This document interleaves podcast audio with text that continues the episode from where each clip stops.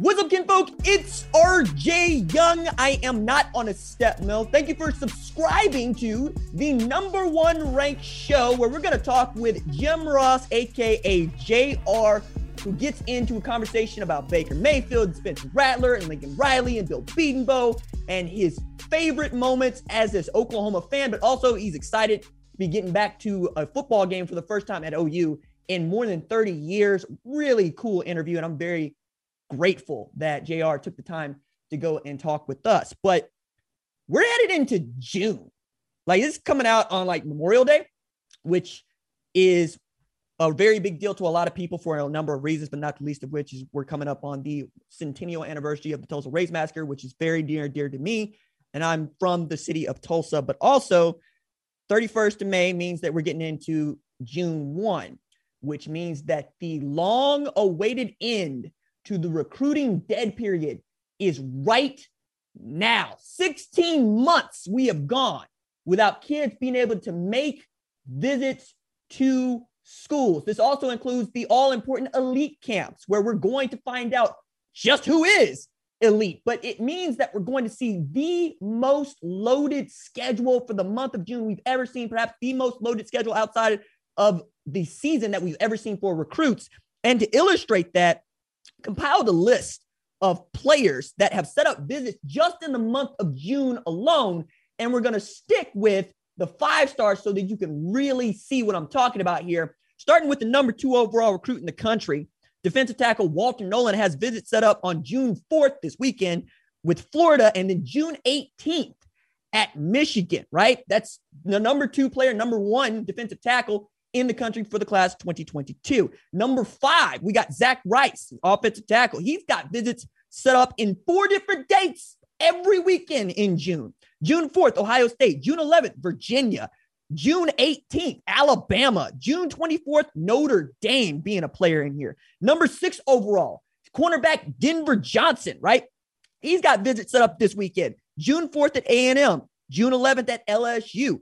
June 18th, at Texas, June 25th at Bama. I want you to keep an eye on the Bama here because there's a lot of Bama going on here because that's what Bama does. But Shemar Stewart, he's keeping it real simple. He's going to go to LSU on June 4th, call it good. You'll notice that the crystal balls are trending that way for LSU and Shemar Stewart, who is number seven overall recruit in the country. At number eight overall, Devon Campbell, June 4th at USC. Clay Helton stand up. And then June 25th at Oklahoma. Bill Bedenbaugh getting his hands on what is the best offensive guard in the 2022 class. Number 12 and the number one overall outside linebacker, pass rusher type. Harold Perkins with the old man name. June 4th, he's going to A&M. June 11th, he's going to USC. Number 14 overall, Jeremiah Alexander. He's got a visit set up to USC on June 4th, but also shout out Gus Malzahn, who's got him visiting on June 11th at Central Florida. That is what Gus Malzahn has been able to do in a short amount of time. Convince five stars to take a trip to a group of five squad to see what it'll be like, right? We might see the first dude commit to a group of five school since your man's down in Houston, right?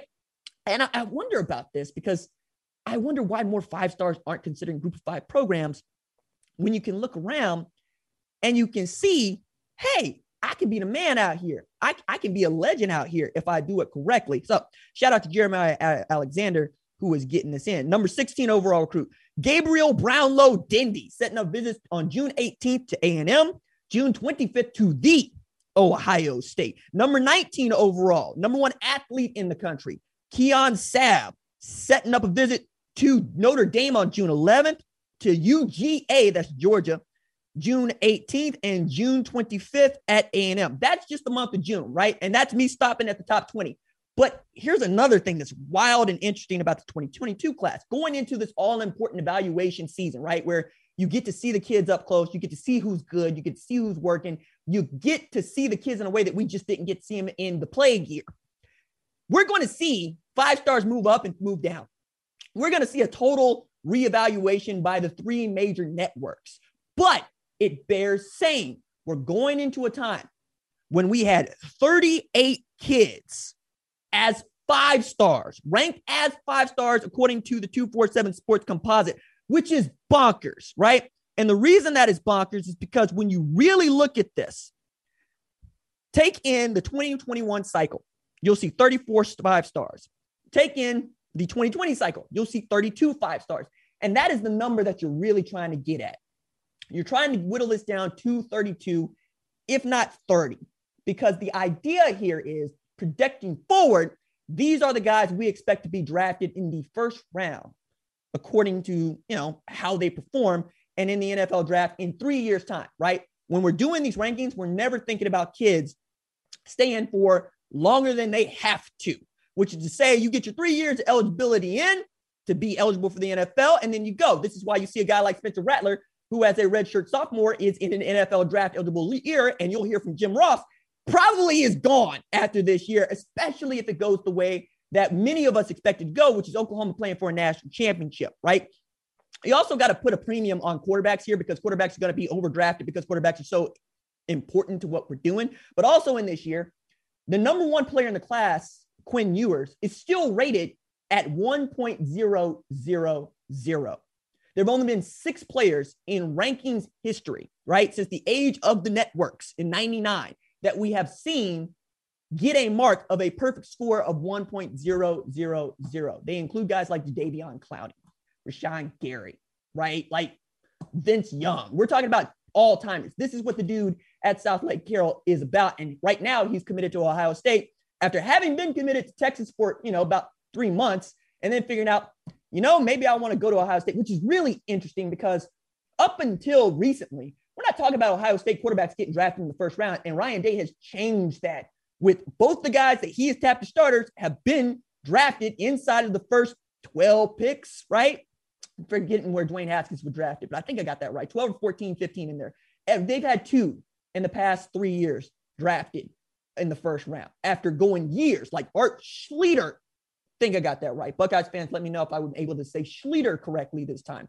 So that's three dudes like since the 1980s that they've had drafted a quarterback, and all of a sudden you're getting the number one player in the country who is also a quarterback committed to play for you on what is already a loaded quarterback depth chart with CJ Stroud, with Jack Miller, and with Kyle McCord. They're just bonkers and nasty. But the other reason I think this is a wild time for recruiting and evaluations is 18 of those 38 players are committed, which means we're talking about 20 kids that are still figuring this out among the five stars. But we've also seen the fewest amount of commitments that we've seen at this time in recent memory. Last year, it felt like everybody was accepting a commitment or taking on a commitment because they had to, right? It, it felt like, hey, we're never going to get to see these kids. We're going to have to gamble. And the evaluations for the 21 class are going to be all over the board. We're not going to know if we're right or wrong. We're going to misevaluate so many people because we didn't get this time. But also, the kids are probably misevaluating where they're going as well because you didn't get to visit the place you ultimately committed to and signed a national letter intent with. Like that for me is wild interesting. Take into account for here, Shadrach Banks coming out of North Shore. Shadrach Banks committed, signed Texas A&M. Before the spring is over, like spring semester, he is asking for his letter of intent to be released so that he can go up to Texas Christian. What? Which means that also off of like state championship teams, Gary Patterson has recruited Zach Evans and Shadrach Banks after the February signing period has ended. And Dematrius Davis is over there at Auburn, but um, you know, depending on how you feel about what Max Duggan looks like in a couple years, or what you think that Chandler Morris might look like a couple years, you might actually see another dude end up there, especially with TJ Finley announcing that he is committing to transfer to Auburn to compete with Bo Nix and Dematrius Davis for the starting job in 2021. I got a feeling the odd man out there might be looking for a place to go. And, you know, why not just get the band back together from North Shore, go up to Texas Christian? But that's another thing altogether. It is to say, you're going to hear so many kids giving so many opinions, and you're going to see so many commitments going down because guys are going to get the offer that they want after they go and beat somebody's behind at one of these elite camps. And that's how it's going to go down. Matter of fact, an example of this is a couple years ago. Brock Vandagriff gets an offer, uh, offer from Oklahoma in January of 2019, shows up to elite camp, shows out, commits a couple days afterward. We know how that goes. He ends up reopening his recruitment after Oklahoma gets railroaded in the college football playoff semifinal, commits to Georgia. Now he is backing up JT Daniels. But in that same camp, Raleek Brown showed up. Raleek Brown flew in from California so that he could earn an offer from Oklahoma and then later commits to Oklahoma. We'll see if the commitment sticks. I think that it will, but that is an example of what you are missing from last year. Kids that have an opportunity to get on a plane, to go to the place that they think they want to go to school, to earn an offer, right? Another example of this that I think is important and I point to is CJ Stroud. CJ Stroud began the March 2020 year ranked 838th in the country. By June, after competing in an elite camp at Oakland, he was ranked inside five top 500, just out or just outside the top 500. By the end of the evaluation period and going into early signing period, he was a five-star recruit. He didn't end as a five-star recruit, but that's how much his ranking moved up because he was able to go to camps, he was able to show out, and he was able to do this in front of people that make these evaluations. And the coaches had opportunities to offer him. And part of the evaluation process is who has offered you and at what position. If Alabama offers you, you are automatically a three star recruit, period. Ask Josh Jacobs how that goes because Josh Jacobs is another dude which nobody was recruiting at all, even though he was stopping a mud hole and people and walking them dry in North Tulsa up there in McLain. And then all of a sudden, Oklahoma comes in there just a little bit, Missouri comes in there just a little bit, Alabama comes in there. And then when Alabama offered, you saw he went from no stars to three stars real quick. And then Nick Saban made that man sit there at his own signing ceremony and say, hold on, you can't commit yet because we don't know if we can take him. Ends up working out well for him because, well, A, he won a national championship or competed in a national championship, I should say. And B, it shows what I've been saying about my hometown, which is that we put out hitters. Like the starting safety for Michigan is Dax Hill. He went to Booker T. Starting safety for Ohio State is Josh Proctor. He went to Owasso, which is a suburb of Tulsa. We can keep going on here about how Tulsa be putting out these hitters and don't nobody want to recruit them until Nick Saban says somebody's good. And then Nick, Nick Saban takes Josh Jacobs, put him into the game against Oklahoma, and he leaves a greasy skid mark on the floor that is Robert Barnes. All to say, the evaluations matter and where you go to camp matters. And we're seeing more kids go to camp than we have seen go to camp in a very long time, and we're all here for it. All right, let's talk to JR about his team, the Oklahoma Sooners, my team, the Oklahoma Sooners, and why he is so proud to be an Okie, and I'm so proud to call him an Okie. And I'd be lying to you if I didn't say I learned a lot about how to do this job directly from hearing him call raw. Let's talk JR. How you doing this morning, JR? I'm good. Good. Thanks for having me on, uh, RJ. Good to talk to you again. Yes, sir. Uh, well, I want to talk some ball with you to begin with, right? Uh, because okay. we share this in common. Uh, I'm a tremendous OU fan. You are the OU fan.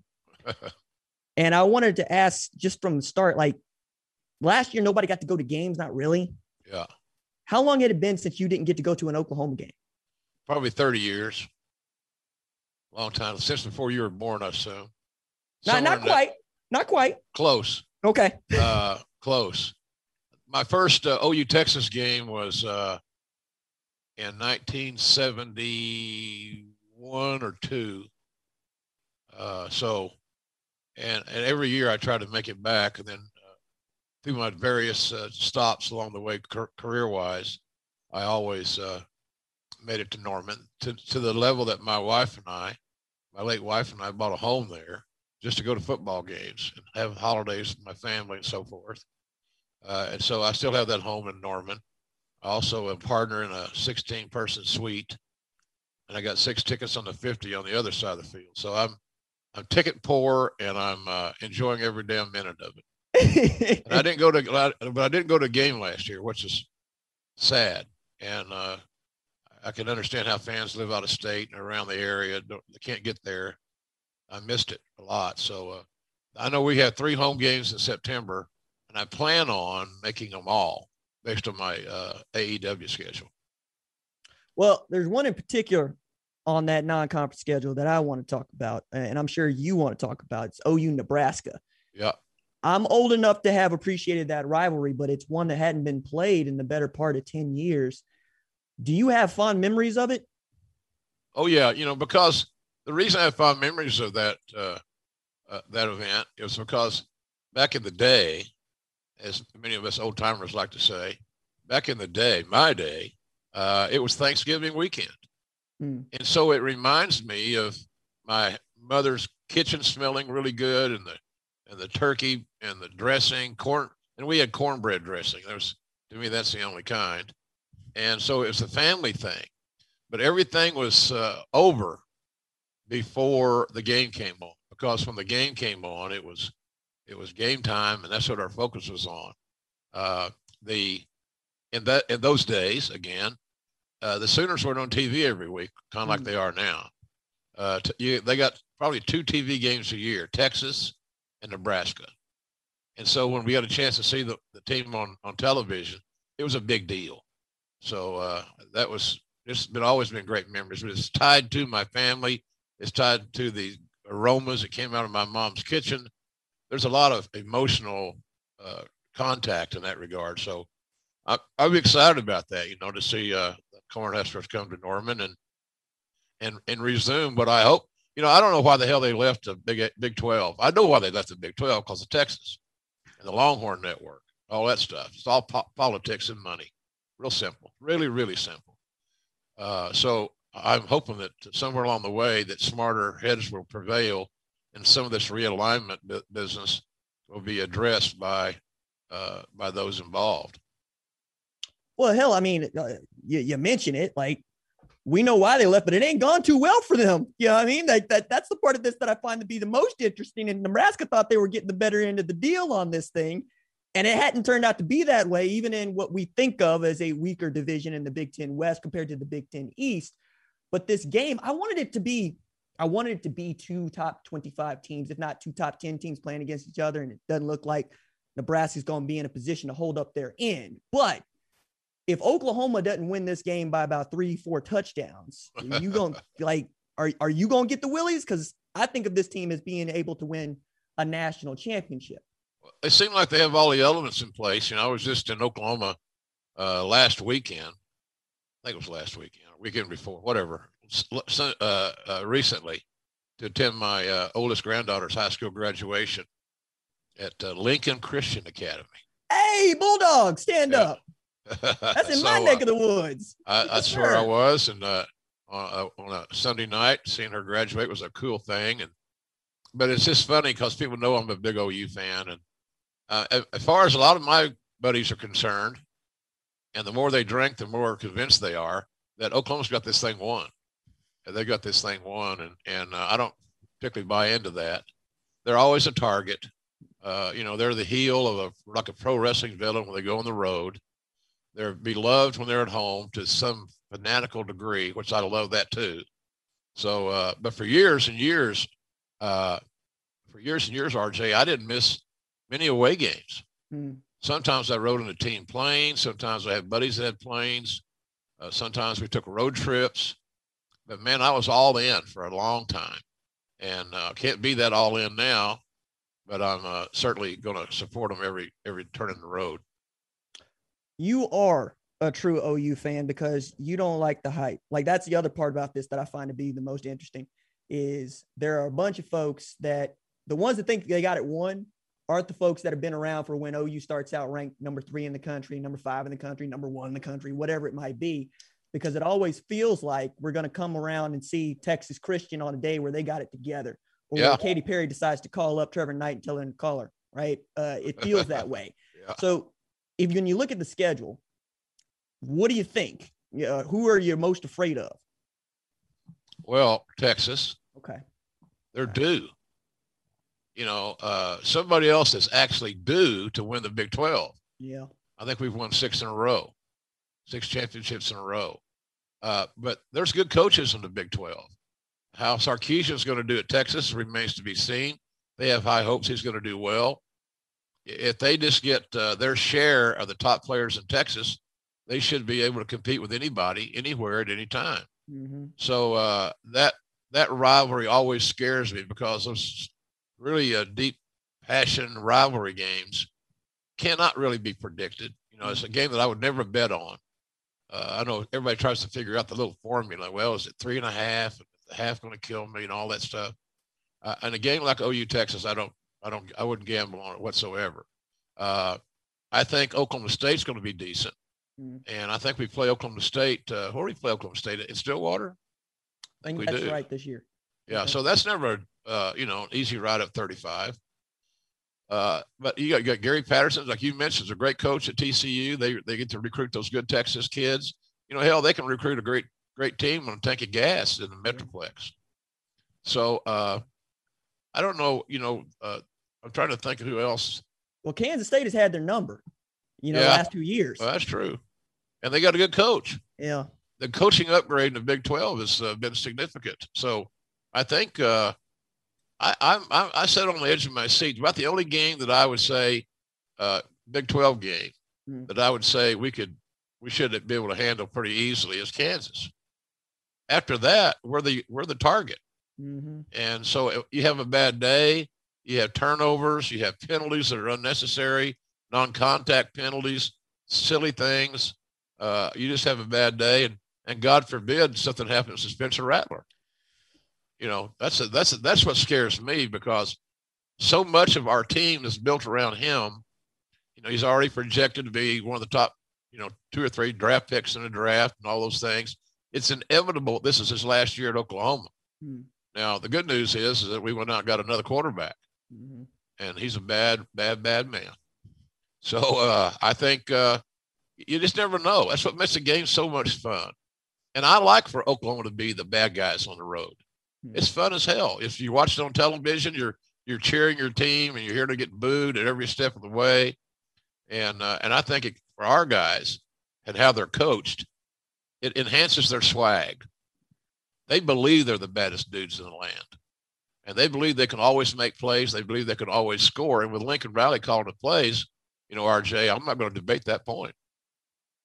Well, and you bring up a good point in that they're ultra talented, right? And you wonder if penalties and whatnot will get in the way of whatever it is that they're trying to accomplish. And we know that this year that is ultimately win a national championship, but along the way, you got to make plays, you got to stay healthy. And that's that's the part about this that I won't gamble on is everybody loses players. Everybody has attrition for one reason or another, whether it's preseason preseason ACL tear right. or you lose your quarterback for a couple of series here and there, and there goes your game. But to your point about Rattler, goodness me, uh, I I came up with Bob, right? And I want to talk about him a little bit, but yeah, I never really right. I, I never really had a quarterback until Baker came through. Yeah. And this is this kid, maybe it's because it's recency bias here, but he has that kind of moxie about him. He has that kind of heel nature about him. He likes playing in front of people that are booing him. He likes being told that they're not going to be any good or that his players aren't as good as your players. Who are who are some of the guys that you would compare him to? Oh my! Uh, well, you know, I've been around a lot longer than you, so yes, I've seen I've seen a few quarterbacks. You know, Jack Mildren was one of my dearest friends, uh, and I thought he was absolutely fun, probably the toughest quarterback I've ever seen at OU, uh, physically, because he was the object of that. He's playing the wishbone. He's going to be hit almost every play, uh, and he endured, and he succeeded. Uh, you know, Baker had a swag about him. Uh, sometimes a little bit too much, I think, but it always seemed to motivate his team. Quarterbacks have to understand what it takes to motivate their team. And sometimes it's making an ass of yourself mm. or it's being a little bit uh, cocky. that's what you got to do, whether it, not, it might not be palatable for all. You know, it's not your daddy's football game anymore. This is a whole, this is all about mental and they're posturing and they're looking for the, the next deal. They're looking for the NFL. They're looking for endorsements. They're at OU to get a degree, but they're, they're, a lot of those kids are at OU to realistically get a job in the National Football League. And there's nothing wrong with that. Mm-hmm. Uh, you know, uh, you wish you had a kid that had that kind of ability that could have that kind of a starting job. His entry level job, if you're a top draft pick, is pretty damn good. So, uh, uh, but Mildren was tough. Baker was charisma personified. I never got that close to Kyler because you know Kyler was very uh, withdrawn at times individual, so he didn't get out there much. You know, when Baker was a redshirt, was redshirting, and I was on the sideline for the OU games, so I've been on the sideline for hundreds of them. I'm blessed to say. I used to hang with Baker on the sideline, and I could tell at that point he had such a great uh, feel for the game he would tell me, "Jr., this place is going to work," or "Jr., this is it. This is money. Watch this. You know, watch number so and so," because he was hearing the plays being called, and man, it was a fun way to watch a football game. So then I would focus on that receiver, and all of a sudden, boom, and uh, they they would do well. I never I never got behind uh, as much as I should have. I loved his his uh, stats. Landry Jones was just didn't have the charisma to draw us in. Mm-hmm. He he was very yeoman like, but did, about did his work. But my God, he had a great arm. He had a great arm. He could throw the ball. Uh, so all those cats are, were uh, that I've seen over the years. There've been some great quarterbacks. I thought Jason White was a hell of a quarterback until his knees all got wrecked, and you know he could throw the ball as a million miles an hour and a million miles away, and he was a good athlete. You know, Jason was a good defensive player in high school. Uh, so I, I, but I, but Baker to me was my favorite quarterback that we've had there, and that's because I got to know him, mm. and we got to hang together, and I saw what kind of kid he was, and he was a wrestling fan. He'd kid me about Stone Cold and all these things, or saddle up next to me and start whispering, "Stone Cold, Stone Cold." But he's just a he's one of the guys, and I think the team uh, played through him in that in that in that image. So, but this kid uh, Rattler, you know, here's the other thing about this. It's so looking at it socially. You know, uh, when you have a blonde-haired African American quarterback, mm. that's an interesting dichotomy to to sort through. But it doesn't bother me a damn bit. I could care less as long as we're winning. I don't care what skin color. I'm not a skin color guy. Period. Anyway, I'm a Cherokee. So I, am a I'm a half-assed minority myself, uh, quite frankly. I wasn't subject to all the prejudices that my great grandfather was. He was a he was a redheaded, uh, whiter snow guy, but he married a full-blood Cherokee. And back in Adair County, Oklahoma, in in that you know in the early 1900s, that didn't go down well. And I've heard all those stories, man. So I didn't. I can't. I can't. I can't. I can't uh, I can't even embrace my brain to even talk about uh, how stupid it was. But there's a, there are there are fans on the road that will take shots at uh, Spencer because of his DNA, and I say bring it on because all it's going to do is motivate him. And you know he's he's a stud, man, and and, and I just hope he stays healthy. I'm knocking on wood right now, but uh, he could be our next number one draft pick. There's no doubt he has a good year. He's got to stay healthy, RJ, as you know. And that's what scares the hell out of me is that he's such a focal point of our team that you know every defensive coordinator and every head coach in the land are going to single him out as the guy we have to control. And we got to stop him and we got to punish him. It's the same old theory that people used to say about Tom Brady. You got to get him off his spot. Mm. He's not real athletic. He can't run away from. Him. You can't make people miss very often. So you gotta you gotta get him off his spot and which means beat the hell out of him, get around his feet and ankles, uh, you know, get him uncomfortable, all those things that we hear the, the TV broadcaster say. But that's what you got to do with OU. You got to make Spencer Rattler uncomfortable and force him into uh, these errors that he heretofore would not normally make. So, so I think it's going to be a great year. The receiving corps strong. You know, Lincoln's done a great job with his staff in recruiting these guys. My favorite coach there, though, is Bill Bedenbaugh and not just because he's my neighbor in Norman when I'm there, uh, but he and I get along great. We get together and watch MMA fights, UFC, and things like that on a, on a pretty regular basis. When they have a fight and I'm in town, I go to his house. And uh, his wife, Meredith's a good cook. And so I eat, drink, and watch fights. And then I drive my little vehicle right back down the street to my house. So Bedenbaugh's a, a unsung jewel there. I tell you, RJ, you can't have all these great quarterbacks wanting to come to Norman without them recognizing that we have the best offensive line coach in college football, and he recruits some major monsters, major sized, attitudinal monsters.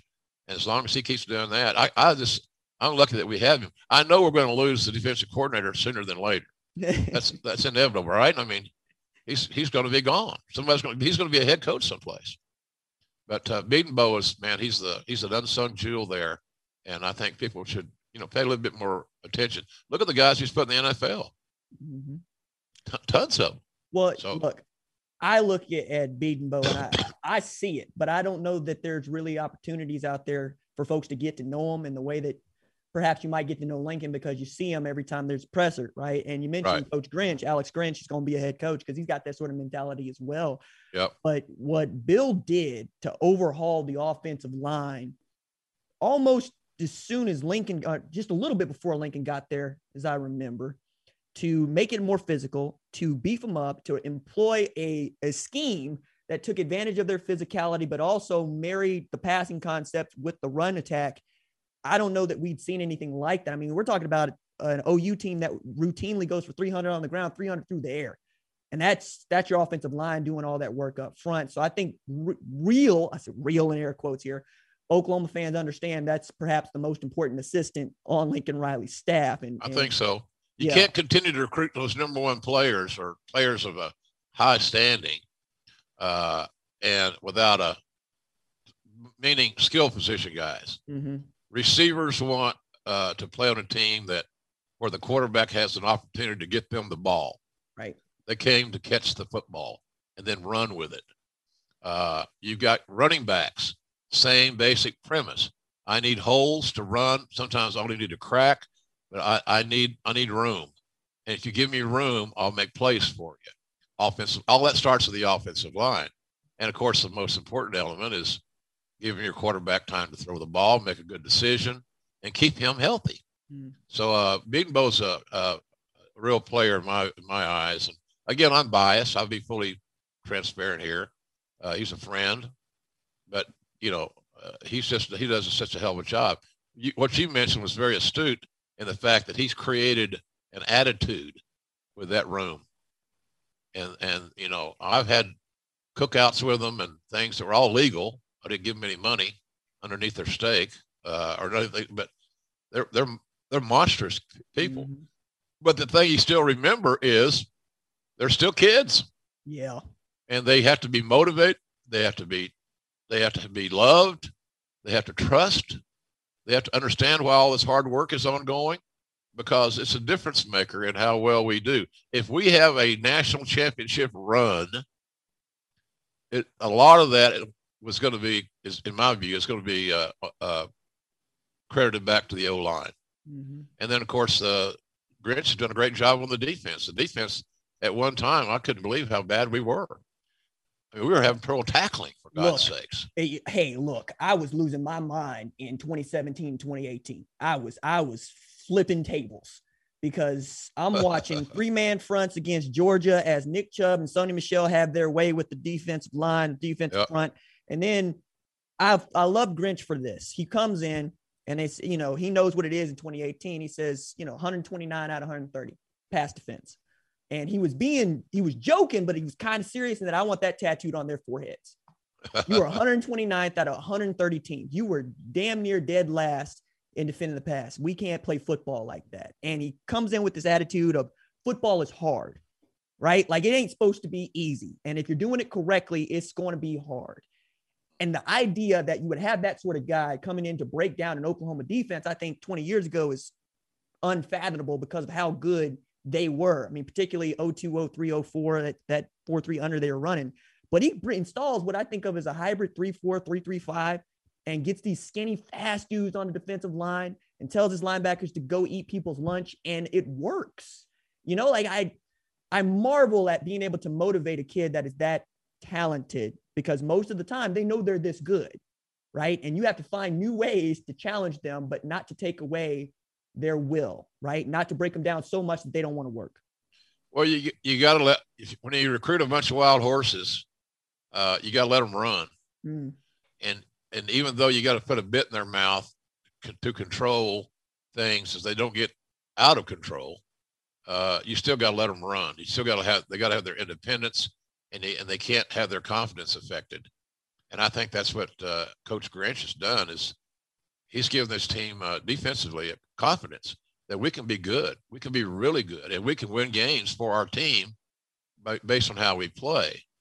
And you know the I like the fact, you know, we got a defensive line coach from Oklahoma and Calvin Thibodeaux. Calvin's from Oklahoma, right? Yeah, well, he played at Oklahoma. He played at I Oklahoma. mean, I'm trying to think of high school. He might have been at high school in Houston. Anyway, and then you got a, a kid from Ada that's a linebacker coach. Mm-hmm. I love that. Yeah. Yeah. Oh, he, yeah. He's a, he's a good one, boy. He was on that when those teams were killing people. Like those Ada teams were killing people. Uh, yeah, they they were at one time they were dominant, one of the dominant teams in the state. But I like and his def- his backside of his defense is strong, recruiting wise, passion wise. So what's happened here is much like Bob's early staff. You know, uh, when Bob hired Leach and and, uh, and Mangino and all these guys that went on to become head coaches, mm-hmm. uh, you know, I think Lincoln's in the same scenario. We're going to have a lot of our coaches at some point in time. I'll say a lot. I don't know what that means, but several coaches are going to get offers to go do other things to make more money for their family and run their own program. And Same those programs South Carolina. Yeah. yeah. exactly. And he's and he was perfect. Mm-hmm. And you knew he was going to be a, a head coach. Mm-hmm. Just hanging around him, coaching those H backs or special teams, which his family's known for, coaching special teams. Uh, Coach Beamer is his dad was a you know he was a genius at that. So you're going to see more of that, I think, and I think that's a testament to Lincoln. But the same thing is a testament to Bob. We got off. Bob built a foundation of coaching excellence there, led by him, that uh, you know is unprecedented in my view to win so many games. And if you only base it on winning national titles, then uh, you're missing the point as a fan. We all want to win national titles, but uh, the only one that seems to have a, a lease on that title is Nick Saban. Well, and, see, that you know, that right there is the reason why it's real difficult to tell people that you can't have your national title. Me being one of those folks. Now, I was 13 the last time that Oklahoma won a national title. Yeah. and I'm I'm I'm getting up there, right? It's it's been some years since I turned 18. It's been some years since I bought my house. I want to see a national title living in the state of Oklahoma. Like I I, I really want that for for myself and but for kids that just don't know because the other part about being an Oklahoma fan coming up the way I have is we don't re- we don't know losing. You know, we, we don't no. we don't know winning national titles, but we don't know losing, right? We yeah. play we play for Big 12 championships. Yeah. We play in New Year's Six bowl games. That's our birthright, or so we come to believe, right? That's, that's all that matters. What you believe. Mm. If you believe and you believe strongly enough in anything you do, it has a chance to come true. Mm. You, you, you can't, you, your, your dreams are your dreams. And as long as they're realistic, and for us in Oklahoma, we're entitled, mm-hmm. uh, we're spoiled. Mm-hmm. And that started long before I was born, believe it or not, and certainly long before you were born, RJ, mm-hmm. you know, with Wilkinson and all those cats. Uh, you know, you don't win. What do you win? 56 games in a row at one point in time. And 47 uh, straight. 47, yeah. 47, 47 straight. Who am I thinking? 56. That might have been Joe DiMaggio's uh, hit streak. yeah, no, it was. But hey, and here's the other part about that. Like people haven't gotten close. You know, like North Dakota right. State had theirs in, I want to say at 39 year earlier this year. Uh, the Toledo team in like 69 won like 35 in a row. Miami, USC here of late, they did it. I mean, and that that is what Bob is inheriting from Barry and of course from Bud and Bud from Benny. But I did want to ask you, have you given Fox Sports' newest personality any uh any tips? Uh, say that one more time, please. Fox Sports' newest personality. Oh, is that you? No, sir. No, I'm kidding. Okay, all right, not, okay. Not, all right. Not, you might be there someday, RJ. Just keep working, man. Uh, Bobby's going to do a great job. You know, uh, uh, Jacob Ullman, the senior VP of Fox Sports, is a dear friend of mine, has been for a long, long time. Uh, and you know, he used me on some Fox boxing at one point in time, and you know, he's always got me uh, some uh, FaceTime, whether it be at a game like the Cotton Bowl, the o, the OU Texas game, uh, things like that. Being on a pregame show, things of that nature. We're just buddies, and we we love each other. And when my wife got killed in 2017, he was Johnny on the spot. He was probably one of the first few handful of people that even reached out. And he was so upset he had a hard time talking, as as did I. Had a hard time listening. Uh, but we were talking about Bob, and I said, "Man, he's. I think he's going to be great. Uh, he's a different personality than Urban Meyer. You know, Urban was all business and very stoic and structured and you know regimented, and Bob's not going to be. Bob's going to be have, have his game together, but he's not going to be overly structured. So, in other words, when the here's how I envision it. Here's what I would say the difference. When they when those guys are off camera and they were done for the day, Bob will go have a beer with you. I don't see Urban going to having a beer with the boys. Mm. And we're seeing that here in Jacksonville now, where I'm recording this from. You know, uh, he's he's built a great deal of excitement and anticipation for the city. Of course, drafting Trevor Lawrence didn't hurt anything. Travis Etienne at the end of that their first round draft was a surprise and a pleasant one for me because I thought Travis Etienne was one of the best players in America last year for Clemson. Uh, he makes things happen. But Bob's going to be Bob's going to add a little bit more humor. Uh, he's going to add some. Uh, I don't want to say maybe it's casualness, but that indicates laziness or something, and he's not. Obviously, you know that. Mm-hmm. Uh, but he knows the game. He never has never left the football game. His father was a coach. When has Bob Stoops ever been detached from football? He said, well, he, you know, he, he retired from coaching. Then he went to the, had the XFL run, uh, reminiscent of your jersey there mm-hmm. uh, with He Hate Me. Uh, I remember him well. Yay. And uh, but Bob's going to do a good job. He's going to be he's going to have fun. It's going to be a different feel uh, on on uh, on camera. Jacob was telling me that uh, that there's so many X number of coaches that are can't remember how many coaches have won the national championship and how they have hired many of them, like Urban, mm-hmm. for example. And now they have Bob. Bob's the only coach that's won a national championship in recent memory that's not on television. So Bob's a guy. He, so I said, you made a great hire. And uh, and I know it's, it's uh, conflicting for Bob at times because his son is uh, playing on the team, got a scholarship awarded him the not too long ago.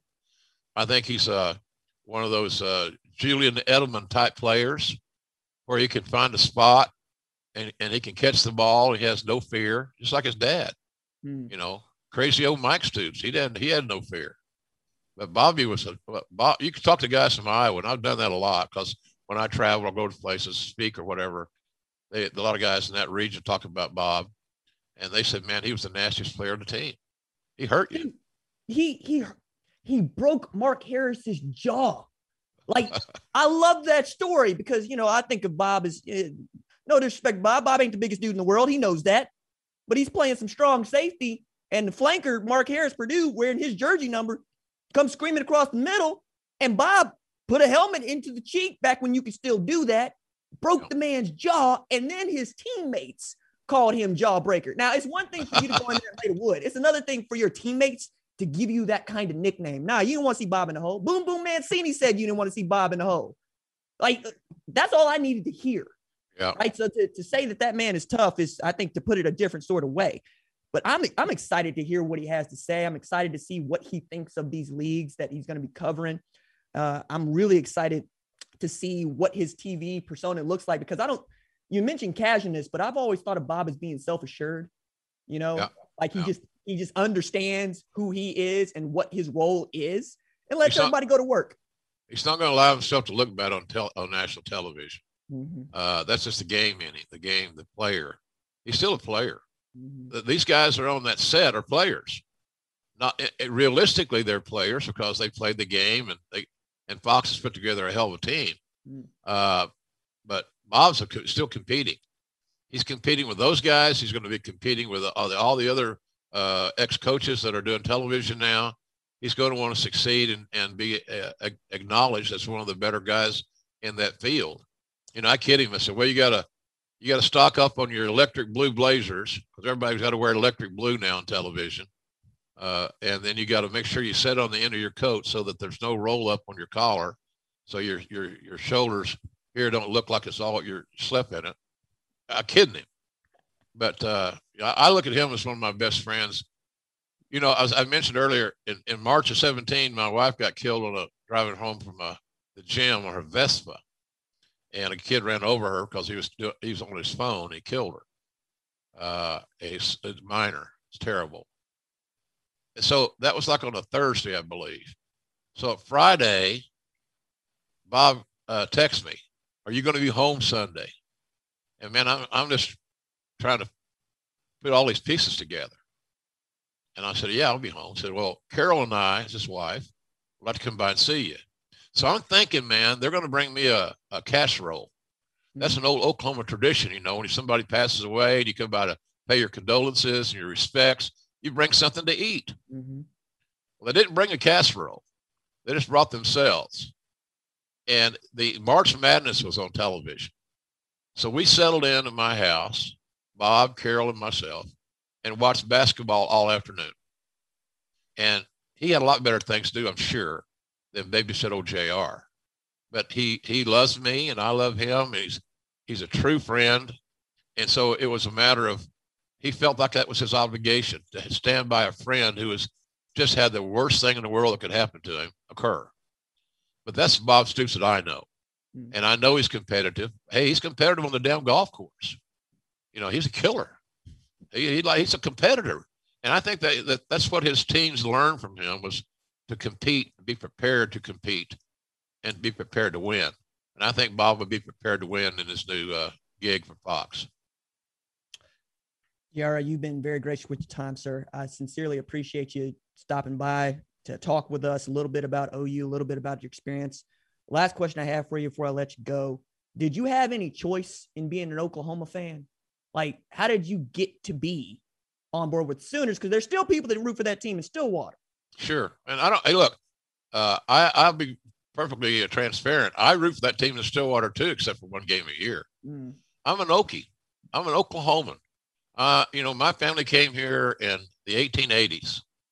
I still own a 160 acre farm in Adair County that was a uh, part of my family's Bureau of Indian Affairs land grant. So I'm I'm here. I got my roots are here. I'm you know even though I got a place here in Jacksonville on the beach, nicely to say, uh, and our headquarters of AEW are here, and the Jags are here.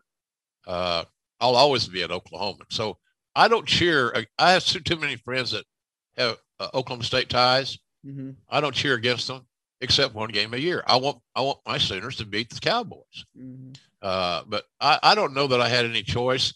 I think one of the things that uh, turned me on to broadcasting in general uh, was OU football mm-hmm. because I became a big fan of sportscasting on radio. And you know, at night when I was a kid, I got a little transistor radio with a little earplug, you know, uh, for Christmas or birthday or something. And uh, I would listen to Harry Caray and Jack Buck on radio station KMOX out of St. Louis, listen to the Cardinals. So I became a fan of the voices and the radio voices. We didn't have ESPN at that point in time. There was no Fox Sports at that time. So uh, I'm a I'm a big proponent of the the voices of radio, the voices of football, and uh, so I fall in line. I followed. You know, one of my favorite broadcasters was Ray Scott, Chris Schenkel, and of course the great Keith Jackson. Quick Keith Jackson story. I go to Stillwater to watch Bedlam, uh, and uh, he's calling. I think it might have been his last game in the Big Twelve. He might have done a bowl game later on, but one, But this is one of his very, very last uh, performances and outings. And so one of the cameramen, the, his cameraman in his booth, came down to the field where I was hanging and said, "Hey, would you mind coming upstairs and beating Keith Jackson?" And I'm saying, "Are you kidding me? Of course. He'd like to meet you." He, he calls you his, you're the slobber knocker guy. so I, I we go upstairs to the booth, go through the security issues and all that stuff. Passed me right on through. He said, "There he is. Uh, I hope you like vodka." Also, of course, I'm like Barry Switzer when he's recruiting, and he found those uh, those uh, what Pabst Blue Ribbon cans outside a guy's house, and he says oh. when the guy goes in, the father says, "Coach, can I can I give you a beer? Only if it's a Pabst Blue Ribbon. That's my beer, whatever the hell the beer was." And of course, Switzer gone through the trash. Saw what they drinking. Mm-hmm. Uh, that's recruiting, man. That's that's street smart recruiting. So I go up there and we have a little cocktail before the game, and he didn't, of course, miss a beat. He wasn't drunk. He just, I said, these are great, good for medicinal purposes, right, Mister Jackson? I'm Keith. I'm Keith. He said, I enjoy your work and you have passion, and it seems like you're having fun at what you do, and I just hope that uh, you always have fun broadcasting. Man, you got to have fun broadcasting. You know, nobody wants to hear uh, the version of the. You know that comedian Steven Wright. Mm-hmm. He drones on, and uh, you know, I, I can't be Steven Wright. I got to be Jr. It's like you got to be RJ. But we got to be ourselves, man. That's the secret of being a great broadcaster is being organic and being real. Because now the people don't think that they're being played. Oh, he's just saying that because that's his job. No, I say things because that's how I feel. Mm. And luckily for me, how I felt has has generally connected well with my audience, and they've been hanging around me for multiple generations now. I've met families where grandpa was a fan of mine, and the son and his grand the grandson, three generations of fans that all grew up listening to my work, and I, I look at that as a great source of pride. So I, I'm I'm blessed to be doing what I'm doing, and and uh, I enjoy talking to you. I, I, I did your radio show, didn't I? Yes, sir. Yes, back sir. In, you did. Back in the day. Yes, sir. And it was uh, one of the highlights like this uh, of my career because, as you mentioned, I'd come up listening to you. Like you're you're part of my childhood. You're part of my adulthood. Good. I love the Grilling JR podcast. Uh, friends of mine, we all listen, and uh, I love to support you in what you're doing. And it just means the world to me as an as an Okie and as an Oklahoma Yeah. fan. I appreciate it. You're still doing what you're doing, and you care this much about it. And I'd be lying if I didn't say I learned a lot about how to do this job from you. Well, thank you. Oh well, take the good stuff if you can find it. don't don't hammer on the bad uh, bad English and bad bad enunciation. Sometimes RJ, I invent words because I don't know what the hell to say. I'm I'm, I'm so fired up. I, I I I make up words, thinking that they're a real word. Then I find out afterwards, you know, Jr. That's not really a word. Well, it is now. But, but no, okay, like to that point though, like when we score a touchdown, we hear your voice, you know, and we we hear you calling the Yeah. play, right? Even if I mean, even if we're laying over the top. And you, I know you've heard all of these things, and, and sometimes you probably get inundated with them, but that's how big a deal you are, not just to the sport of, of wrestling, but to us, to sports, just in general. You know, I can't go anywhere without hearing your voice. I wonder if that ever gets to you. uh, it depends on the time and the place. Mm. you know, I had a guy. Uh, I was I was boarding a flight uh, before the COVID thing, hmm and this guy and his son were standing behind me as we were preparing to board, and uh, so this guy's really really close to he and I are together. I mean, he's really little. Um, it's in my space. Yeah. So what he's he starts whispering, and he's he's giving me all the dialogue that I said when Mick Foley got thrown off the Hell in a Cell by the Undertaker in 1998. He's reciting this thing verbatim, you know? and so it's and people are looking around and everything, and so finally I'm thinking, you know, I, I know this guy means well, and it's great that he's a fan and he's mm-hmm. remembered this this dialogue for all these years, for goodness sakes. And I turn around to, I don't want to say confront him, but to address it. Right. And his son was probably 12. He certainly wasn't born when this occurred in 98. Kid was a young kid. And he said, JR, I'm sorry, but he does this all the time at home. And my mother hates it. So we were sitting in doubt DFW getting ready to board, and there's this deal. Or the worst one is there's a whole empty row of, of urinals, and a fan comes in, and he's got to stand right beside me. And that's a little awkward. hmm And they start reciting things. Hey, JR, is there going to be a slobber knocker?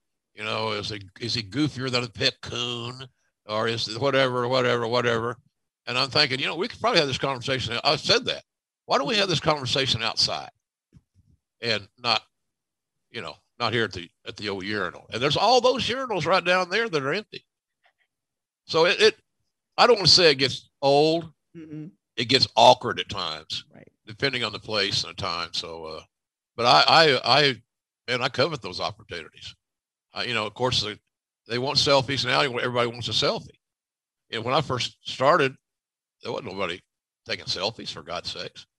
So now everybody's got a camera and everybody wants a selfie. And no matter where you are or how quick you are or close you are missing your flight or whatever it may be, uh, they want a picture. And I accommodate 99% of them unless they're closing the door and I'm going to miss my flight, you got your selfie. So, and I'll, here's how I love it. If you're going to take a selfie with me, please have your camera ready. Don't have to go on your phone and look up all your stuff and, you know, everything. Uh, much like I tried to get on this Zoom call today. Uh, not too smart. So, but anyway, it's a, it's, I've had the time of my life. And, you know, I'm working, we do four shows a month and I work four days a month. I'm having a blast, man. He said, well, who wouldn't have a blast making a good living and working four days a month? Well, you still got to go out there and do it. And there's no net and there's, you know, so I, I'm a, I'm blessed, man. I'm probably one of the luckiest Oklahoma guys you know. I've had a, a wonderful career.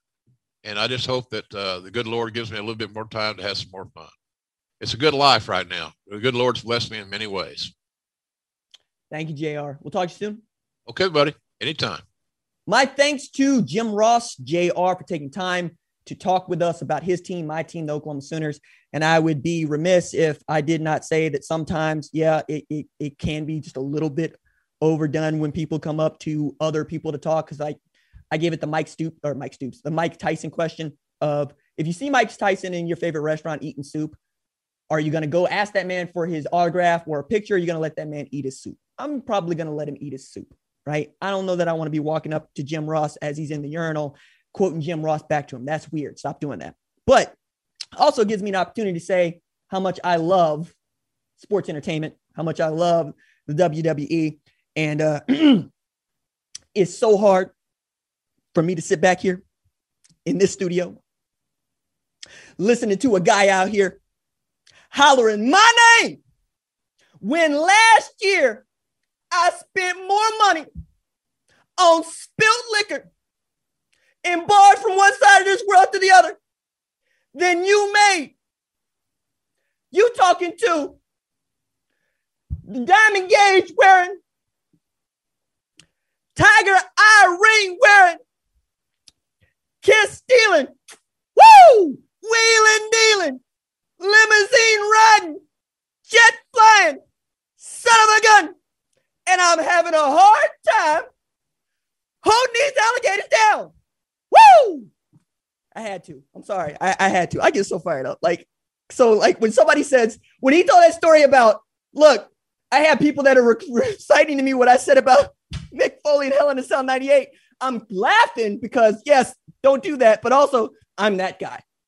I'm watching my favorite promos.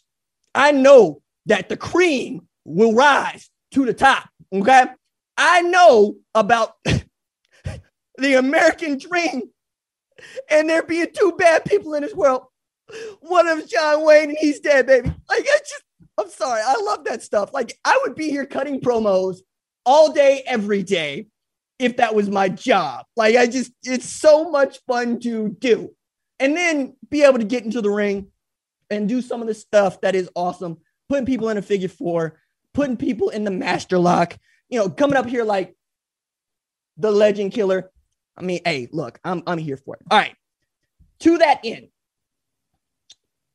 if I was going to give you a list of non-conference games in 2021, in which we put the Intercontinental Championship on the line, or we put a bid to wrestle for the WWE Championship on the line, and you all you had to do was beat somebody to get to the match you want to get to, these would be those matches. Okay. And the first one of those games that can really flip your fortunes into one where you might be playing for national championships come 2021 is Miami versus Alabama. If Miami beats Alabama in Atlanta, you call it a neutral site, but you know Atlanta is SEC country. That is that is their territory, and you do it with D'Eriq King and you do it with Charles Rambo and you do it with Rhett Lashlee. you you might have something over there, Manny Diaz. Like this is the year in which Alabama is not. We, we call it not having a quarterback. Obviously, they have a five star in Bryce Young, but when we say that, we say not a dude that is returning as a starter.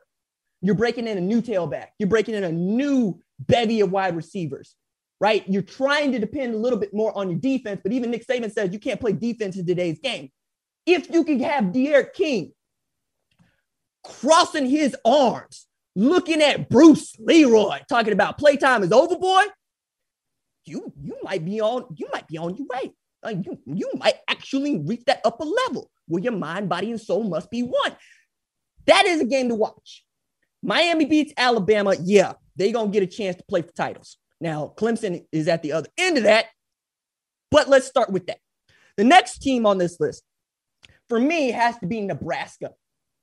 If Nebraska beats Oklahoma, we're talking about the front runner to win the Big Ten West Championship or division and then play in the Big Ten championship game, probably against Ohio State, but Indiana looks good. Penn State might be not terrible. Michigan might not be terrible. Rutgers is on its way up. People are sleeping on Maryland. Like it's Michigan State is got year two of Mel Tucker, in which they might be decent. Like it's a loaded division. We know that. But if Nebraska is able to come down to Owen Field, knowing what Nebraska has been in recent years, we'll talk about Nebraska a little bit later on in some depth. And Scott Frost can get the win that his program has needed since he took over the job in what is a rivalry game of rivalry games. Yeah, Nebraska is going to be playing for championships as well. Because that Oklahoma team is built to hunt, baby. Like they out here looking for the whole bear. Okay. And they looking for the whole bear with their bare hands. That's that's how built they are. So if they can come down, I think the narrative ought to be Nebraska's good, not that Oklahoma's bad, because there are too many people, myself included, that think that Oklahoma ought to win that game by three, four touchdowns. Next team on this list got to be Karl Dorrell's Colorado. Right. I watched Alamo Bowl. You watched the Alamo Bowl. We watched Casey Thompson go eight to 10 with four touchdowns through the air. That means 50% of his passes have been touchdowns according to that one game. Like that's that's stupid. That's ridiculous. And they play Texas A&M. In a year with Texas A&M, eh, yeah, they replaced the quarterback, but you also got Jimbo Fisher saying we're gonna beat Nick Saban. And then you got Nick Saban looking at him going, in what, golf? Like it's like that. Because that's how I feel about Ampersand U, a program that has not won a national championship since 1939, but carries itself like it's won the last seven. All right. If y'all get beat by Colorado, the Pac-12 is back, baby. Like that, that's that's what it is. Like they all the way back because some other stuff is going to be taking place as well. But I gotta say, Karl Dorrell might be up for a raise. They go get that win against A and M, and then another way in which Pac-12 might be back is UCLA versus LSU. Now, this might actually end up being a night game, which would be a lot of fun. But Chip Kelly's squad, low key, might be actually good. Like they they got a couple of dudes out there that I really like, including Dorian Thompson Robinson. But more than that, LSU might walk in that game expecting a W in the same way that Oklahoma walked in that game a couple years ago and not only expected W, ran roughshod over Chip Kelly and UCLA. But you've seen a bunch of the kids that left have left. The kids that want to be there are there. I like this game for UCLA, but I also like it for the Pac-12 because if they win, Pac-12 is back, baby. So you got two games on the on the program right now in which you get a win against these SEC West teams, not the SEC, SEC West teams. Yeah, we're going to talk about you a little bit differently, and we're going to be expecting you to compete for the Pac-12 South Division, play for a Pac-12 championship, and that team to play for a college football playoff berth. All right, Florida State I'm going to get to in a bit because I know somebody's going to bring that up. But Arkansas is number five on this list for me. Because if Arkansas beats Texas, it will be a fulfillment of the promise that they showed in 2020.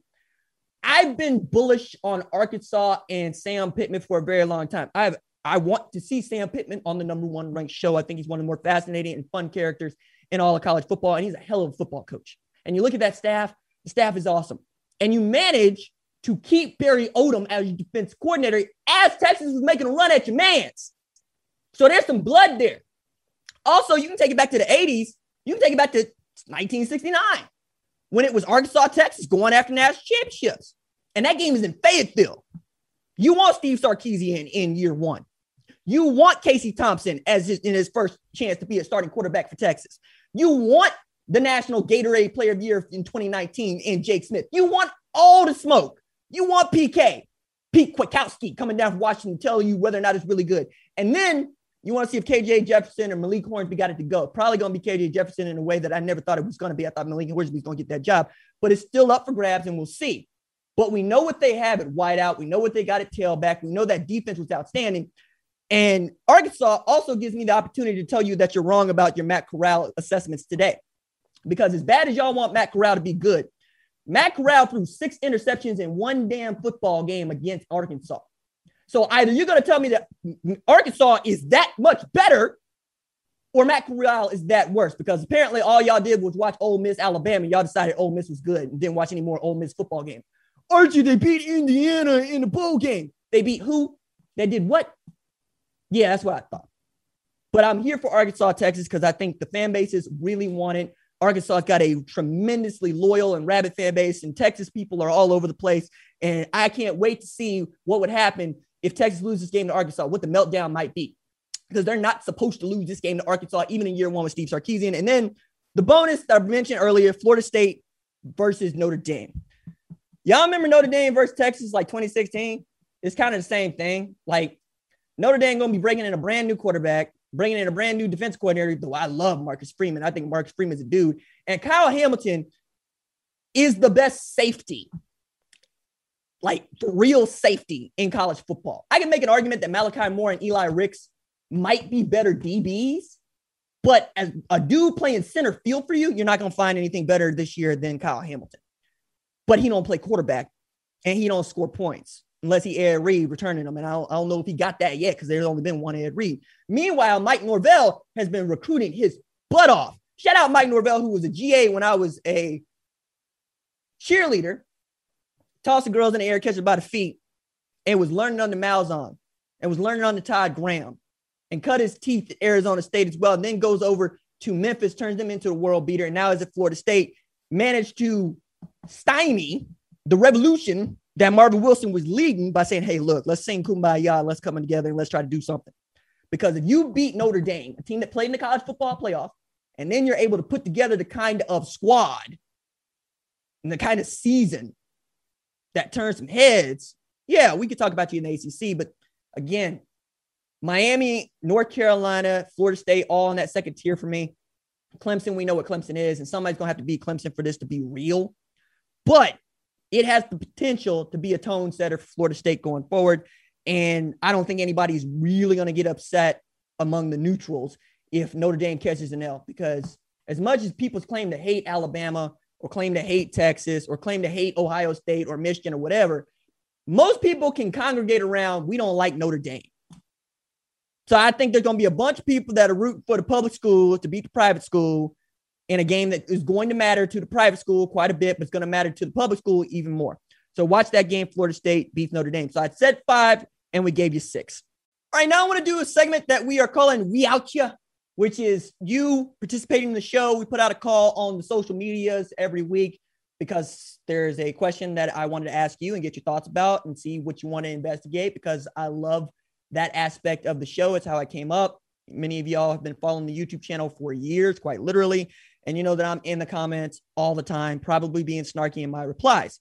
But the question that we put out this week is around the what if. Shout out to social manager Javion Duncan, who had this idea a couple weeks ago. It's like, I don't know if that's going to work, man. And then we put it out there and it works. You know, the, the social dude understands the socials. Who who would have who would have uh, guessed that? Perhaps not me, the dude that is hosting the show. I'm an, I'm an idiot. Javion is smart. Now, the what ifs are what if this thing happened in college football? And I was thinking something more like future casting as opposed to, you know, getting into the DeLorean and setting it to, I don't know, October 20th, 2018 for all of you Purdue fans out there. What if Ohio State had won that game? And I'm also thinking more to the point of, you know, what if 2023 five-star quarterback Arch Manning commits to Jackson State? Okay, that that is content for me for years. Like I just that would have made me happy, but that's not what y'all wanted to talk about. And what y'all did want to talk about, I thought was interesting. And to give, well, those questions, I want to invite on producer Cat, aka SEC Catherine. Producer Cat, uh, how you doing? I'm doing great. Thank you again for another wonderful introduction. Um, all right, so here's my first one for you. It's from at Profitology, hmm. And they said, "What if Nick Saban did replace Mack Brown?" I love this question. I love this question. Uh, shout out Prophetology who uh, replied on my Instagram account. You can find me on the socials. You can find number one show show on the socials wherever it is that you want to do social, whether that's Facebook, Twitter, Instagram. But I love this because it really does change college football because Nick Saban is that much a force in college football. But this was also a thing that was really on the table for those of y'all that don't know. All right. So, coming off the 2012 national championship at Alabama, this is according to a Texas billionaire and former UT regent named Tom Hicks, who went on Corby Davidson's podcast, Your Turn personality, the Cobra on the ticket. Shout out the ticket. I love the radio show. Uh, I used to listen to it all the time. I still do on the podcast. Now, The quote that he gave Davidson is another region and I had the conversation with Saban and his agent, and he said, if Saban was a business guy, he'd be what you call a turnaround artist. He's not a long term CEO. Fix it, win, and go on. He knows he will never catch Bear Bryant's legacy in Alabama, but he'd like to create his legacy and that he's won national championships at more schools than anybody else. He's done it at LSU and Alabama, and he knows he can win a national championship at Alabama. This, again, according to a former UT regent in Tom Hicks. And I can't say that a lot of that is wrong because up until LSU, Nick Saban is a nomad. Among nomads, I might add, like coaching by its very nature has dudes moving around taking jobs where they can get jobs. It's not uncommon for a career college football coach to have more than a dozen gigs.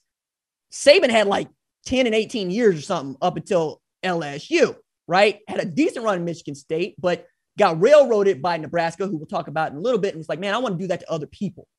And then beating up story here, but basically Miss Terry got involved and said, we're coming to LSU. And they end up at LSU. They win a 2003 national championship. And he gets lured to Miami, doesn't like coaching in the NFL, sees the open spot at Alabama, ends up at Alabama because Mal Moore is a smart man getting him back to Tuscaloosa. Turns that ship around in short earner, gets hired 2007, wins a national championship in 2009.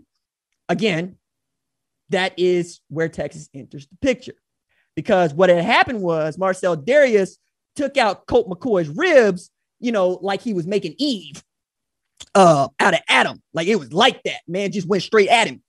And that loss for Mack Brown in Texas is also a demarcation line. It is halfway through his 16 year stint. And at a time when people are looking at Texas going, I don't know how this is going to be. So remember going into 2010 when this is first like actually thought about, Texas going five and seven under Mack Brown, right? And then in subsequent years, went eight and five in 2011, nine and four in 2012, and of course got beat down by Oklahoma 63 to 21 in 2012. And that was when the regions were like, enough, especially as they see Bob Stoops in Oklahoma finish number four in the country in 2012, while Nick Saban in Alabama win the national championship. So the feelers were out there as Jimmy Sexton called up one of these regents, that is the agent for Nick Saban and many other college football coaches, and said, Hey, what do you think about Saban coming through? Now, think about that. Think if Nick Saban becomes the head coach at Texas. We'll, we'll get to Mack Brown here in a second. We know that Texas produces the second or third most number of blue chip recruits in the country year in and year out. We know that Texas gets more than its fair share of blue chip recruits from the state because kids grow up wanting to go and play for the flagship university, even though most of the kids that play there now are black and the history of University of Texas is not so, shall we say, white. Now, getting into that, where does Nick Saban actually make a mark? LSU. Why does he make a mark at LSU? Because he's able to convince kids that are from Louisiana to stay there and that they can win there. And he's going to get the kind of staff in place that allows for winning national championships, even if it means rotating cast every other year. You bring him to Texas, you turn Texas into power. Let's assume that he wins a, I don't know, 2016 national championship at Texas instead of say, I don't know, Alabama doing in 2017. Okay.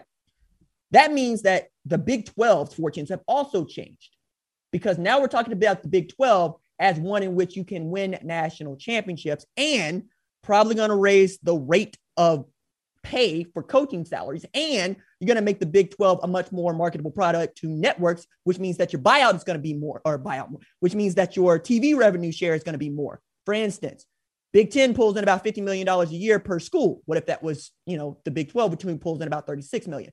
All these things matter when you're talking about going to get Nick Saban to coach a team. But Mack Brown wasn't having it. And Mack Brown squashed it until about 2013 when news came down the pike from Bill Battle, AD at Alabama at the time, that we're going to extend Nick Saban by four years because we're, we're tired of this. We don't we don't like any of this. We don't like any of this conversation with Texas because we know the only place that's got deeper pockets than us right now is the University of Texas.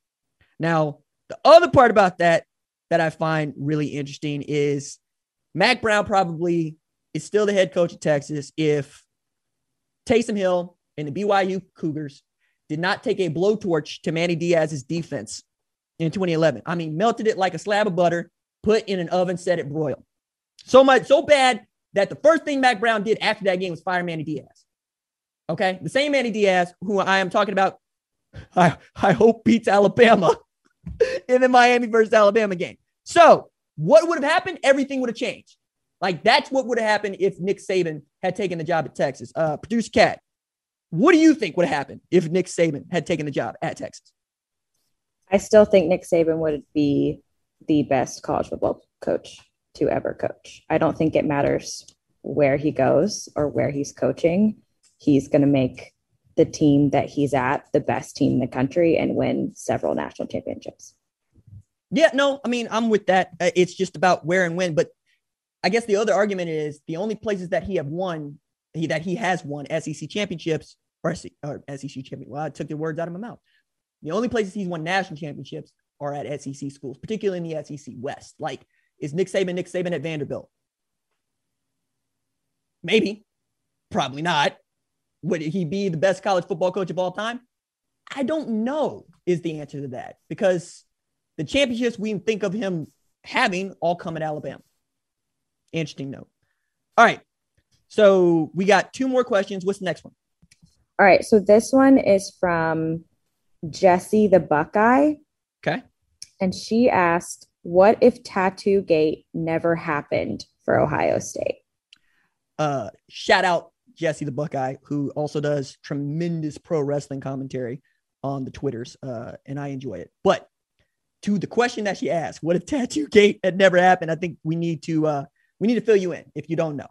In 2011, five Ohio State players, including the star quarterback and a former number one overall recruit in the country, Terrell Pryor, were suspended for the first five games of the 2011 season for selling merchandise, receiving improper benefits, in quotes, from a tattoo parlor. They sold their Big Ten championships rings from the teams that they played on and their own jerseys, pants, shoes.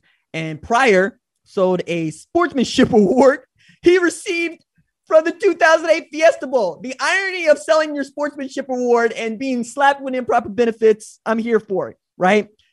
In addition to the five game suspension, the players had to repay various amounts based on what they sold. The scandal ultimately resulted in the resignation of Jim Tressel, okay, who was doing a job there. And I need to outline this. Like those 2000 teams for Ohio State that Jim Tressel coached are good.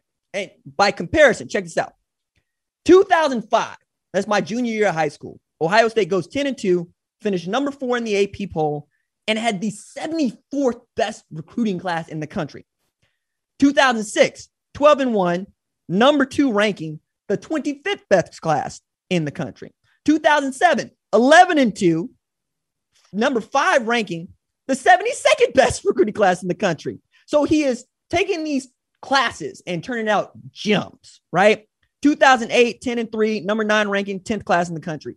2009, 11 and 2, number five, fifth best class in the country. 2010, 12 and 1, sixth in the country, or fifth in the country, excuse me. And then the number 18 class in the 2020, 2010 cycle. And then 2011 comes along, Luke Fickell's head coach. They go six and seven. They're not ranked and they have the number six class in the country. And that last number, number six, is the one you need to harp on because who comes in after Luke Fickell but one Urban Meyer? And nobody expected, even Ohio State fans that claim that they did, they're lying to you. For Ohio State to go 12 and 0, finish number three in the country, and have the fifth best class in the 2012 cycle with Urban Meyer in his first year. It was not expected. It was so unexpected that Gene Smith, AD at Ohio State, then AD at Ohio State now, was asked, Yo, man, did you expect a bowl ban? Because he didn't institute a self proposed bowl ban for 2011, right? After all of this. No, is his answer, right? The man really did not believe that they would have to sit out a bowl game. Matter of fact, the quote that he gives to cleveland.com is I never thought about it this year. That is 2011. I was pretty confident, frankly, when you look at the way we looked at the facts and considered things. That's why I'm surprised and disappointed. But when you looked at it the way we did, we didn't think it was possible. I don't think he thought it was possible that the NCAA was going to give them a bowl ban. And I don't think he thought it was possible that they were going to go 12 and 0 in 2012. Okay. Also in there, the NCAA hit them for violations that occurred in like 2002, 2003 that had nothing at all to do, so they claim, with Tattoo Gate. But we're people, they're people, and people have things in the back of their heads that they don't put down on paper. We all believe the perception is you're taking it out on them for Tattoo Gate. All to say, you would have had to train continuing to roll, but you also would have still had Jim Tressel as your head coach, perhaps. No, you would have been fired or resigned as president of Youngstown State now, but you would have won a national championship because that bowl ban would have been served in the 2011 year when it don't really matter. And then you could go and actually play for a national championship in 2012. And who would not have wanted to see Ohio State versus Alabama instead of Notre Dame versus Alabama? Because we all knew that game was going to end the way it did. And most of us checked out after the first two series. So that one I think is really interesting because it's also, I think, what Ohio State stands for and how important it was to Ohio State to win, knowing that they weren't going to even play in the game. That hey, look, uh, we're going to play and we're going to win. And Urban Meyer didn't come here to do anything but that. Uh, Producer Cat, what do you think? You think uh, think it changes things like drastically? I really don't. I agree with you. Um, I think the point that you made about 2012 stuck out to me. And I didn't really have an opinion on this one, but as I was listening to you, I was like, oh, I agree. I agree. Urban Meyer getting in there and doing what he was able to do in 2012 makes a lot of sense. Well, and thing I would add to that is Urban Meyer ushered in this this real change in recruiting tactics mm-hmm. because up until he started doing it regularly, like routinely, coaches respected that a kid was committed to a program. He didn't try to go in there and poach the kid.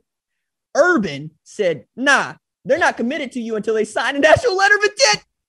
So he would go into Penn State coffers, into Wisconsin coffers, and he would pull out their gems, right? And that was the way in which the game absolutely changed up. Like Oklahoma fans be the first to tell you, they believe that Nick Saban is the reason they don't have Jase McClellan playing tailback at Oklahoma or Camar Wheaton playing tailback at Oklahoma who are both tailbacks at Alabama in a year in which Oklahoma could use not one, but two tailbacks at Oklahoma. Camar Wheaton was a five star recruit. Jase McClellan was a high four star recruit. And Nick Saban showed up on at witching hour at the early signing period and said, Hey, your toys are my toys. I am anti Santa. Showing up to your house at Christmas, take your stuff off the fireplace, off the hearth, and go play with it in front of you. In front of you. I love that Urban Meyer brought that to college football because that is peak capitalism. I, I, I enjoy that we are being transparent about that in this age. All right. What is our last question, Kat? Okay. Our last one is from at CFB Nerds. Mm. What if Nebraska wasn't forced to stop taking partial qualifiers in the 90s? Ooh. All right. Shout out CFB Nerds. Uh, also on the YouTube, my friends Daniel and Josh. They do an outstanding job. They got for real day jobs and this is what they do for fun. And I can't even fathom just that. But I think this one comes from uh, Daniel in that because he's been fascinated with Nebraska and what has happened to it since. Remember when I said I was going to talk about Nebraska? This is that time. So I think we need to start with what was Nebraska in the 90s? A juggernaut. The way you think about Alabama today was Nebraska in the 90s. Okay. Like, let me walk this out for you so that you understand what it exactly is that Tom Osborne and Nebraska were doing at the time because I don't think we're, uh, I, I used to say I don't think we're going to see anything like it ever again. And then Alabama popped up. But in 1996, they won, where 95 going into 96 they won a national championship over florida and steve spurrier who at the time was a really good football team. Claim they're basically clemson right in in the mid 90s nebraska had become the first team to win back-to-back national championships consensus national championships i should say in 39 years in 1995 okay? And they did it with running a triple option. Tommie frazier was half the offense by himself okay? They had fallen just three points short of being the first team to finish with three consecutive national titles um, consensus, right? And that was in a loss to Florida State that was 18 to 16 in the 1994 Orange Bowl. Okay. The Cornhuskers were so dominant that they sort of kind of created a problem within the NCAA. And I'm going to tell you, 1996, what a time to be alive because Tim Layden wrote a really great piece about Nebraska and how Prop 48 is going to be its downfall, which is the forcing them not to take partial scholarships. And I'm going to explain that right now. So you need to know what a partial scholarship and what Prop 48 was designed to do. Okay. This is also the thing that threatened Nebraska's supremacy once they got into the Big 12 because the Big 12 members said out loud, hey, we don't think Nebraska should be allowed to do what they're doing. All right. What were they doing? They were using the Prop 48 or partial qualifier rule to their benefit. And the partial qualifier is a prospective athlete who meets only two of the minimum academic requirements. This is, in, again, in 1995 96, it's since changed. Grade point average or standardized test score, right? That, that's one of them you got to meet. The minimums are 2.0 GPA with a 900 SAT score before they change the stats and the numbers, or 21 on the SE, uh, ACT, excuse me, or 2.5 GPA and a 700 SAT and a 17 ACT. So basically, if you had those two things, you could qualify. A non qualifier meets neither standard. So if you partially qualified, Nebraska was willing to take a risk on you and put you on scholarship. Okay. Then going into the inaugural season of the Big 12, the Big 10, uh, Big 12 presidents, not Big 10, voted unanimously to limit each school to four partial qualifiers per year. That's two for the men's, two for the women, and no more than one in a single sport. Now, what does that mean for Nebraska? In the Fiesta Bowl, again, Tim Layden in Sports Illustrated, Nebraska started four partial non qualifiers. They started four. They started four when the Big 12 has just said, no, we're limiting you to four total across both male and female sports and only one per team. And those partial qualifiers, Michael Booker, Christian Peter, Tyrone Williams, and Jared Tomich. Y'all have to just know that and take my word for it. That Nebraska's pass rushing defense was elite, as elite as its offense was then. Okay. The thing that I thought put this over the top for me was finding out just how many of their players were not just partial qualifiers, but how many of them were on the team. So Nebraska basically had like open enrollment and was the only major university in Nebraska. And at the time, they had 141 players on their Fiesta Bowl roster. 141. This is at a time again when you got 85 scholarship players. They had that many dudes wanting to walk on at Nebraska. How many did Florida have in that national title game? 94 total. So they had damn near 50 more players than Florida did because of open enrollment, which LSU had for a very long time. And they were taking partial qualifiers, and it cost less than three grand for in state students to go to Nebraska, right? It was affordable. But the thing that I wanted to stress here is that Prop 48 also made it wildly difficult for Black folks to go to school. Okay, this is from 1988, um, woefully titled or headline New York Times piece that uh, that I kid you not starts with the blacks. Don't don't say the, the black folks, black people, the, the blacks. I don't, I don't. We're not the New Zealand rugby team. Okay, but this is a quote from that article. The survey that they conducted among the NCAA identified the race of 213 of 274 recruits were disqualified in 1988 due to Prop 48. That's just two years after they put it in or 77.7%. A total of 185 of those recruits were black, 86.8%. Okay. It gets deeper. The National Collegiate Athletic Association's director for research, Ursula Walsh, hence my pause, I need to take a breath, said that black recruits accounted for 81% of football ineligibles in 1986 and 90% in 1987, according to an NCAA survey. And yet, Tom Osborne and Nebraska were finding ways to get those kids in school. So, all of y'all that want to tell me that an education is priceless and that an education trumps all, we had a rule in place that limited a minority in trying to get an education because we can get into the cultural concepts and whatnot of this. But for the most part, the, the, the math's same. Less black folks going to school means less black folks going to school. And yet Nebraska would get those dudes coming from almost everywhere, including the state of Texas, Florida, wherever, and say, come play here. We will find a spot. That's what you do when you have 141 kids on your team. This is also 1996 is wild at a time when people thought that the 85 scholarships was going to make other schools more competitive. Like I don't I don't I can't stress that part enough because the idea that you would limit scholarships and that would make this thing, you know, a little bit more like parity is wild to me. Like not just wild to me, but a little bit stupid to think about because money doesn't matter and television revenue doesn't matter. But apparently they weren't thinking that way because this is from the Tim Layden article in the SI. And I'm going to ask that this article get linked in the show notes and you can read it there because it's a really great read and it's also good for nostalgia.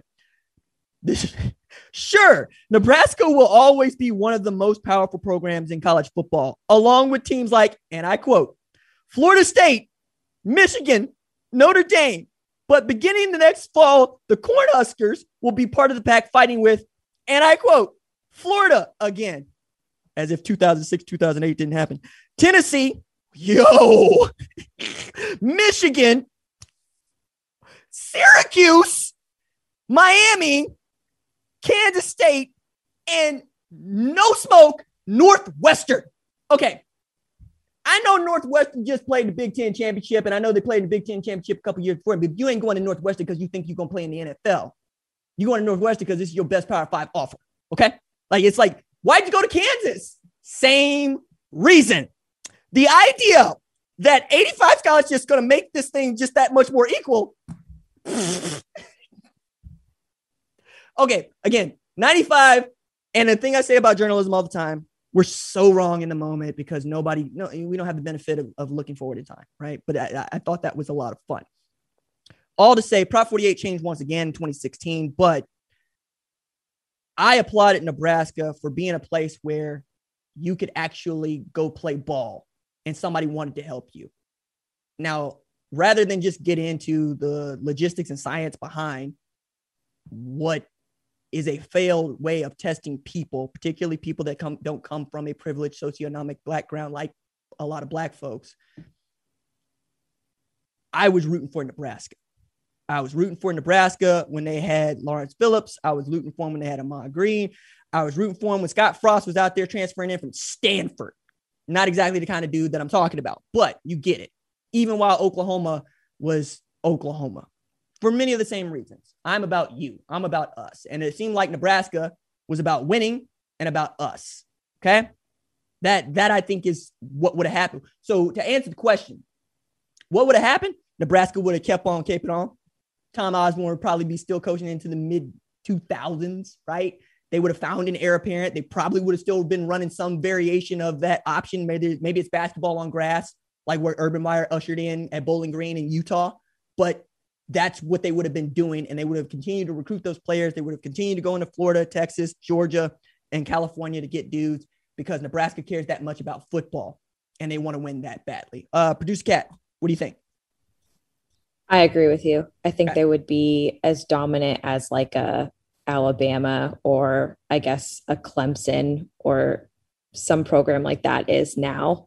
Um, and I really liked your context because I didn't know a lot of that. And I think it's important for us to know um, why certain people are at a disadvantage and why you think it was um, cool, essentially, that Nebraska was making it easier for people to play and for people to go to school. So I appreciated that context.